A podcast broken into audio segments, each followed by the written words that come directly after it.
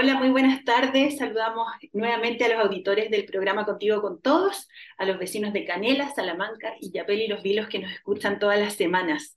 Hoy queremos hablar de verano, de vacaciones, eh, de playa, justamente de la costa tan bonita que tenemos en la provincia de Choapa, pero es importante cuando hablamos de estos temas también hablar de seguridad y buscar cierto algunas recomendaciones, consejos de los expertos, sobre todo para prevenir accidentes en la playa durante esta temporada estival. Y para eso ya estamos en contacto con nuestro entrevistado de hoy, él es José Delgado, integrante del cuerpo de voluntarios del bote salvavidas de los Vilos, con quien conversamos la temporada anterior. Eh, resultó ahí una, una entrevista muy, muy interesante, así que nuevamente quisimos ponernos en contacto hoy contigo, José. Te agradecemos por estar ya comunicado con el programa Contigo con Todos. Buenas tardes. Muy buenas tardes, Catalina. Un gusto estar nuevamente acá con ustedes y entregar el mensaje a todos los auditores. Eso, muchas gracias. José, eh, bueno, sabemos que el Cuerpo de Voluntarios del Bote Salvavidas de los Vilos eh, fue creado en el año 93. Nos contabas tú que justamente por pescadores artesanales de la caleta de San Pedro, después de varias tragedias que habían eh, ocurrido en el mar, ¿cierto?, en la costa. Y me acuerdo también que hace un año conversamos de lo importante que es tener una conciencia, una educación respecto a los cuidados que tenemos que tener cuando nos bañamos, cuando nos acercamos al mar, cuando trabajamos en el caso de los pescadores, mariscadores, y que muchas veces eso a juicio tuyo no ocurría pese a que tenemos un país con una costa extensísima. Eh, ¿cómo, qué, opinas tú al respecto de eso? ¿Sigues manteniendo cierto esa misma opinión? ¿Cómo has visto que también ha ido evolucionando el tema? Ha sido un poco complejo. Eh, en, en, el sentido de que la gente aún no toma conciencia de los riesgos que implica bañarse en el mar. Eh, nosotros eh, como institución siempre tenemos la premisa de no alejar a las personas del medio ambiente acuático, sino por el contrario, crear una cultura eh, preventiva al respecto. y eso demostró las estadísticas que tuvimos el año pasado. si bien habíamos, cuando nosotros conversamos con ustedes, nunca, nunca esperamos tener la cantidad de eventos que tuvimos en la temporada 2020, perdón, 22, 20, 21, 22. 21, 20, 22, claro. Sí, correcto. Así que... Hubo muchas, muchos eventos, muchos episodios. Sí, hubieron muchos eventos y las personas aún les falta tomar conciencia. Creen que el mar es un juego, pero no es así. Hay, hay que tomar algunos resguardos referentes a, a bañarse en lugares que sean habilitados para el baño. Claro. Esa es la primera recomendación que podríamos dar, que cuando uno va a una playa, ¿cierto? Se fije que es una playa apta para el baño. Muchas veces uno dice, ay, dice que no, pero en realidad no hay tantas olas. No es eso, es que no hay personal, ¿cierto? No hay personas encargadas de la seguridad y que pudieran también acudir en caso de una emergencia. Lo primero sería ir a playas que estén habilitadas, entonces, y aptas para el baño. Correcto. Correcto. la, idea, la idea siempre es bañarse en un lugar que sea apto para el baño y que esté habilitada. ¿Ya? Y como bien tú mencionabas, no porque no haya ola o, o, se vea una playa tranquila, eh, va a ser una playa habilitada, sino que no están las condiciones mínimas de seguridad para poder eh, disfrutar de ese entorno. Perfecto. ¿Qué otra recomendación podríamos dar ya? Si es que yo eh, soy una persona responsable, como deberíamos ser todos, y voy con mi familia a una playa justamente apta para el baño, ¿qué tendría que hacer, por ejemplo, eh, si es que voy con menores de edad, con niños. ¿Qué recomendación nos darías en ese sentido, José? Ahí lo, primordial cuando vamos con menores de edad, eh, como nosotros siempre les decimos cuando conversamos con las personas en las playas, es donde mis ojos te vean y mi mano te alcance. Esa es la premisa primordial para tener un menor, no dejarlo solo, no, por ningún motivo. Y el teléfono celular eh, tiene que quedar de lado, porque hoy en día la tecnología nos anda persiguiendo para todos lados, incluso nos estamos bañando con teléfono, así que eso son elementos distractores, son elementos distractores que, que, al final si estamos como menores de edad basta contestar un WhatsApp 30 segundos y podemos tener una desgracia.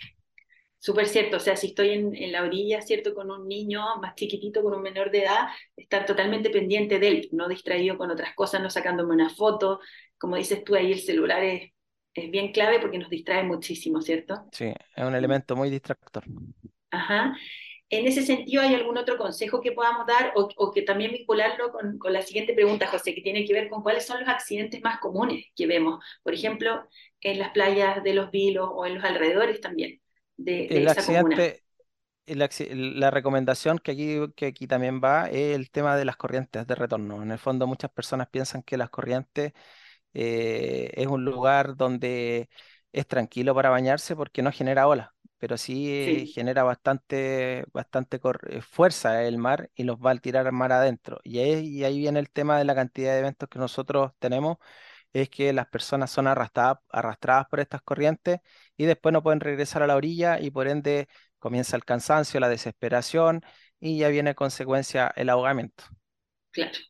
O sea, suele ocurrir entonces, claro, que yo me estoy bañando eh, o creo que voy bien y nado bien, me confío, pero Correcto, estas corrientes, correcto. como dices tú, son fuerzas que, que no podemos controlar y ahí empieza, claro, el agotamiento, el, el pelearle un poco a la corriente y, y ahí se Exacto. generan este tipo de accidentes.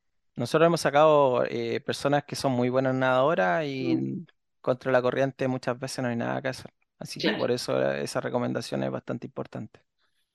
Eh, ¿Cómo se forman ustedes? Eh, bueno, como cuerpo de bomberos sabemos en el año 93, pero hoy en día, por ejemplo, los salvavidas, eh, las personas que forman parte de este cuerpo de voluntarios, ¿tienen alguna aptitud especial? ¿Tienen alguna preparación? Cuéntanos un poco también cómo son las actividades que ustedes realizan durante el año y de cara a esta temporada donde me imagino también tienen que reforzar ahí su, sus equipos. Sí, correcto. Mira, nosotros como Bote Salvavidas eh, trabajamos durante todo el año, nos vamos perfeccionando constantemente. Eh, nuestros voluntarios hoy en día ya tienen aptitudes totalmente distintas a lo que, a lo que es un comienzo. Eh, en un comienzo, como tú bien sabes, eh, y lo habíamos conversado el- en la entrevista pasada, eh, fue fundada por, solamente por pescadores que se dedicaban solamente a la pesca. Hoy en día ya tenemos un universo mucho más amplio de voluntarios, por lo tanto con conocimientos totalmente distintos y, y eso vamos reforzando eh, en sí. La preparación eh, básica nuestra eh, es reforzar el conocimiento del voluntario en rescate acuático, primero auxilio, eh, operación de embarcaciones de rescate y, y entrenamiento constante en, en escenarios reales. Eh, no, nosotros no hacemos eh, entrenamiento en, en- en lugares que son simulados con condiciones ideales, sino que nos vamos a los lugar- lugares que sean eh, constantemente rompientes, roca, etcétera. Y además en cursos, gracias a, los otros botes salvavidas que hay en el país, nos invitan a cursos que se han desarrollado. Los últimos dos cursos que, que, fuimos a prepararnos fue eh, que se llama curso OTA, que es operador de trauma acuático, y el CAT de motos de agua. Así que constantemente nos estamos perfeccionando. Nuestros voluntarios están a la vanguardia de lo que es la capacitación en rescate acuático, así que están bien preparados para enfrentar cualquier situación de emergencia en el mar. perfecto. Buenísimo, buenísimo también saber ahí y confiar en que hay personas con, ese nivel de experiencia. Y tú nos decías que uno de los ejes, justamente, lo conversábamos al principio, de todo este tema de, la seguridad y de y de contener estos peligros en el verano, es la educación, es la formación, y ahí también entiendo que ustedes realizan ahí un trabajo constante con liceos, por ejemplo, en los vilos, con colegios, están siempre también abiertos, eh, y es súper bueno que lo recordemos a nuestros auditores, a dar charlas, a poder compartir este conocimiento, porque mientras más personas sepamos, ¿cierto?, qué hacer y cómo eh, reaccionar ante una emergencia, mejor, ¿cierto? Correcto, nosotros este año eh, hemos tenido dos, o el año que recién pasó, tuvimos dos programas bien importantes. El primero de ellos es, es la capacitación de la Comuna de Los Vilos Uh -huh. eh, en uso de desfibrilador o el DEA y RCP. Así que trabajamos muy fuertemente con juntas de vecinos, colegios, eh, personas que llegaban a, a la institución y nos, nos solicitaban, habían programas de, de cuidadoras también que llegaron a solicitar nuestra capacitación, la misma municipalidad de, la- de Los Vilos, eh, y también ese estuvo de la mano con la. Nosotros es la primera vez que, que, el- que un municipio eh, requiere los servicios, en este caso de nosotros, para formar salvavidas. Así que los salvavidas que están hoy en día en las playas están formados por nosotros, eh, tienen los altamente conocimientos relacionados con el rescate acuático y trabajamos ya de la mano, así que eso es muy, muy bueno. El segundo, el segundo programa, que es bastante importante, que se comenzó en marzo, es la Brigada Juvenil. Nosotros ahí capacitamos a 45 chicos de la comuna de Los Vilos, en la cual les enseñamos todo lo que es navegación, eh, primeros auxilios, rescate marítimo, cabullería, etcétera. Por lo tanto, a ellos los preparamos también para enfrentar cualquier situación de emergencia. Este programa, nosotros no es que comience en marzo y termine en diciembre, sino que Claro, este, este, este programa comienza en marzo y termina en marzo. Por lo tanto, están con nosotros durante todo el verano, todos los días sábados, y le entregamos conocimiento. Es un programa bastante fuerte y nos ha dado muy buenos resultados y, y además eh, sacar un poquito a los chicos del entorno que hoy, hoy en día vivimos. Y eso bueno. también nos hace traerlo hacia, hacia el mar, porque queremos, como te decía, queremos crear cultura y la cultura está en la educación. Así que nosotros estamos convencidos de que ese pilar está bastante bien reforzado.